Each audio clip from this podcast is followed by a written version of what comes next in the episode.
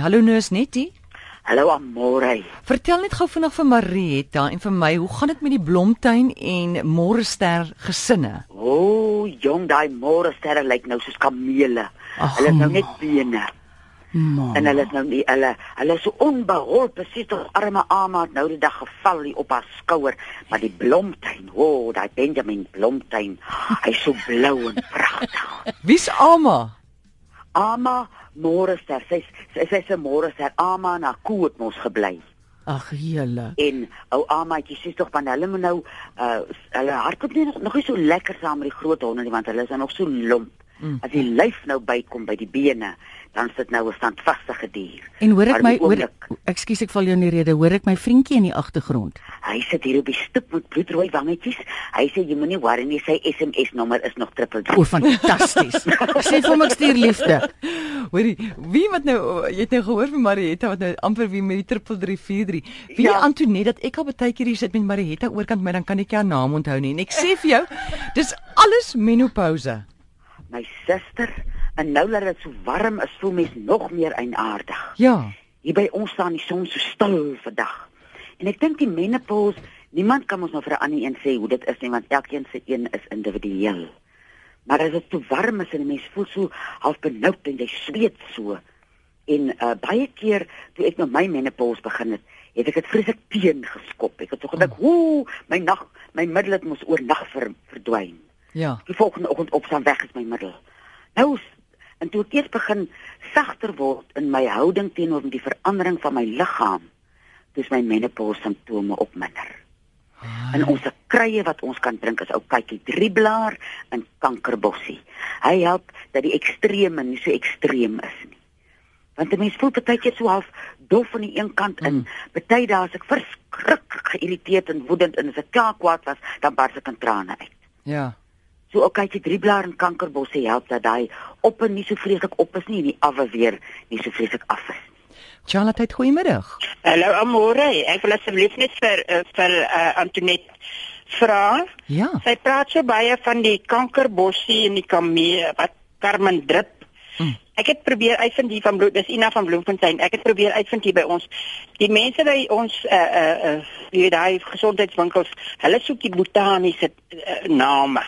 Nou ek Ja. ja. het nou nie dit nie en sy gee dit ook nou nie altyd nie. Mm. So nou weet ek Ja. nie en, maar okay, ek sal luister as sy dit dalk nou later gee. Sy gaan dit nou vir jou gee. Ina, sy gaan dit sommer nou vir jou gee. Antonie. okay, hoor maar dan soek ek nog asseblief ietsie. Uh. Uh ek drink baie pille en ek soek iets wat my nierfunksies bietjie kan regsien. Daar's Ina, ek gaan vir jou antwoord. En ek is bevrees met die eerste vraag gaan ek nou ook seker op soos Dave uh, ges, ge, het mos nou die dag gesê gaan gesuspend raak want ek ken nie die antwoorde nie. hy weet nie wat is Karmodip se botaniese naam. Is dit o, Dis 'n Karoo veldkry Ina. Karoo? Veld. Dis 'n uh, veldkry. Hy groei hier in die veld, so hy's nie O, Karoo veldkrye.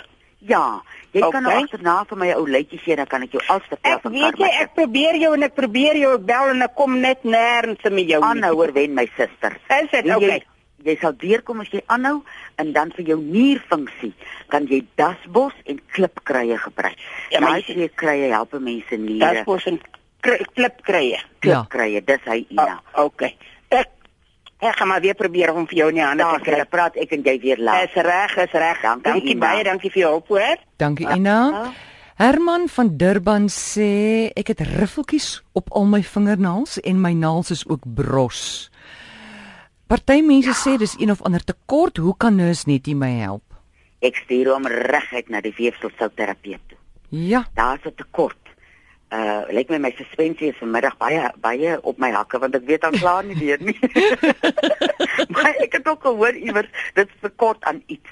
Ek het nou net vergeet wat. Ek is in my menopause. Maar by die weefselsout mense gaan jou sê, Ja. daar's een van hulle wat jy vat wat daai dis 'n uiterlike teken om vir jou te sê hoor jy het 'n bietjie min van dit. Is dit nie sink of magnesium nie?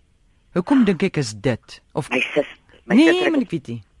Hoekom sink klink vir maar mense gaan vir ons laat weet. Ja, mense gaan ons laat weet asseblief SMS ons Mense wat weet laat weet 34024. vir ons. Maar uh, Herman, jy gaan net na 'n gesondheidswinkel toe vra, jy soek 'n weefselsout vir jou naels wat brof bros Ja, is. en mense moet iets daaraan doen want dit wys vir jou daar's iewers iets nie lekker. Ja, goed. Charlotte, goeiemiddag. Goeiemiddag. Ag ek het hoë cholesterol. Ek wil net graag by Antoinette hoor wat kan ek daarvoor gebruik? En jou naam is? Christa. Goed, Christa, Christa. die kaneelbol wat ek so baie van praat. Hy is Kaneelbol. die een, ja, hy is die een wat vir jou gaan help om jou uh, cholesterol uh, op die regte vlak te hou.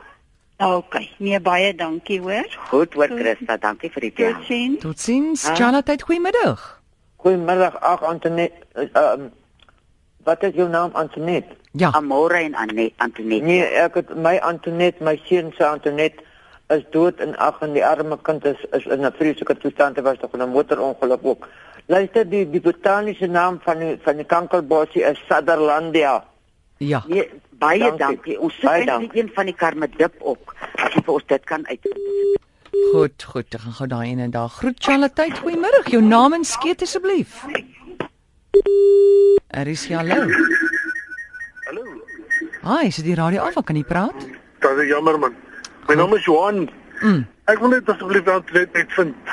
Erge voetskommel van die myne af. Wat gedaan daar? Ek luister by die radio. Goed, dankie. Sy appelasyn. Nee. Sit jou voete in appelasyn.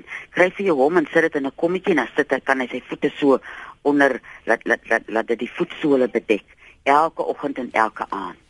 Hy werk wonderlik met voetskimmel.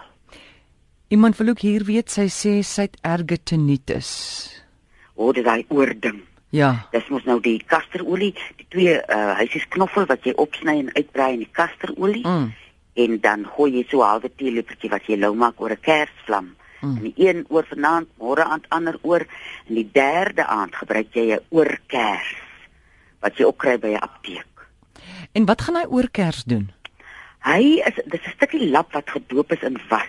Mm. En as jy hom nou in die brand steek aan die bokant, Mm. dan vorm hy 'n vakuum Mm. om dit wat nie daar te moet wees nie uit te uit te haal en uh dis nie 'n vreeslike sterk dis nie asof jy nou jou ore gaan uitspuit as jy wil van was ontslaa raak nie en hy's vreeslik goed ook vir die limfkliere en ek uh weet ook dat hy help vir tinnitus Goed, daar is jou antwoord. Charlotte, goeiemiddag. Ooh, eh eh, sit gou af. My ore, ek het nou daai stokkie nodig, daai kers. die oorkers Die oorkers. Hallo, met wie praat ons? Uh, dit wil ek kan ek met vir Antoinette iets vra asseblief. Ja, Willie. Ek het gordelroos gehad in my gesig en hier in my hare. Mm. Dit's weg. Ek het geen merke oorgehou nie, maar die ding juk so dat kom kan stikkend krap. Wat kan ek daarvoor gebruik? jy As ek hom gebruik begin krap, juk hy net al meer, dit's al. ja wat jy nou kan gebruik is daai ballestal geweerolie in gelyke hoeveelhede van tissue oil Sê Dan weer meng jy asseblief, die twee en dan smeer jy dit aan wat is die eerste een? ballestal geweerolie. Jy sal dit by 'n geweerwinkel of 'n koöperasie kry. Ge eh, geweerolie en 'n Tissue oil. Oil. Dit sal Tissue. by 'n apteek kry. Ek weet ongelukkig Dis seker wat dit visolie. Nee, nee, nee. Ooh, net die visolie nie. Tissue Ja. oil. Jy weet so 'n sneesdoekie? Tissue. Is mos Engels van 'n sneesdoekie. Tissue oil. o tissue Ja. Ja, Precies. tissue oil. Oil. Nou maak maak ek dit dubbel elkeen gelyke dele. 'n Gelyke hoeveelhede en smeer dit aan. Baie dankie hoor. Goed. En jy koop ek hierdie tissue olie by apteek. Ja. Daar, dis reg. Baie dankie hoor. Antoinette. Totsiens. hoor. Dis Charlotte nou is net die kuier hier. Goeiemiddag. Goeiemôre. Ek wil nou nie op Antoinette se hand praat nie, maar net so tersyde daardie voetskimmel, Apple's foot. Tea tree olie is absoluut die baas, glo-wys. Ek het gedroom.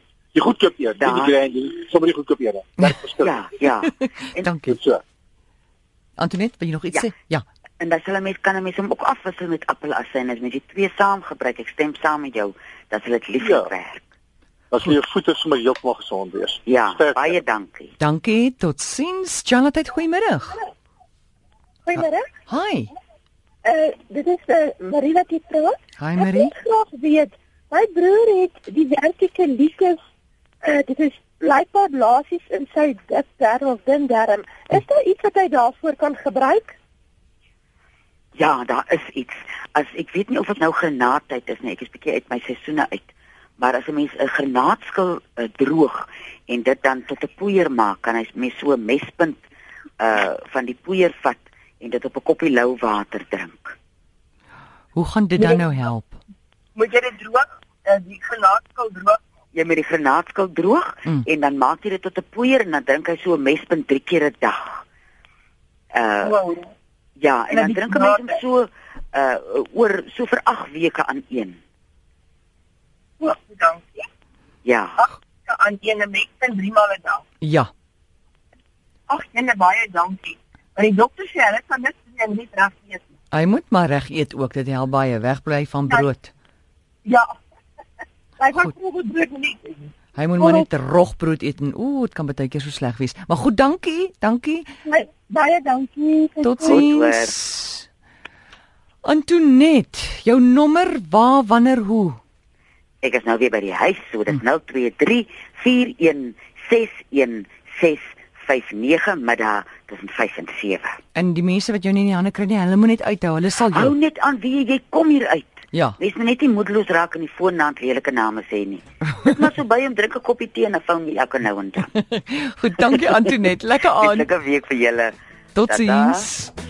Is nou is net nie onthou dit is nie 'n mediese program nie, so kontak jou dokter.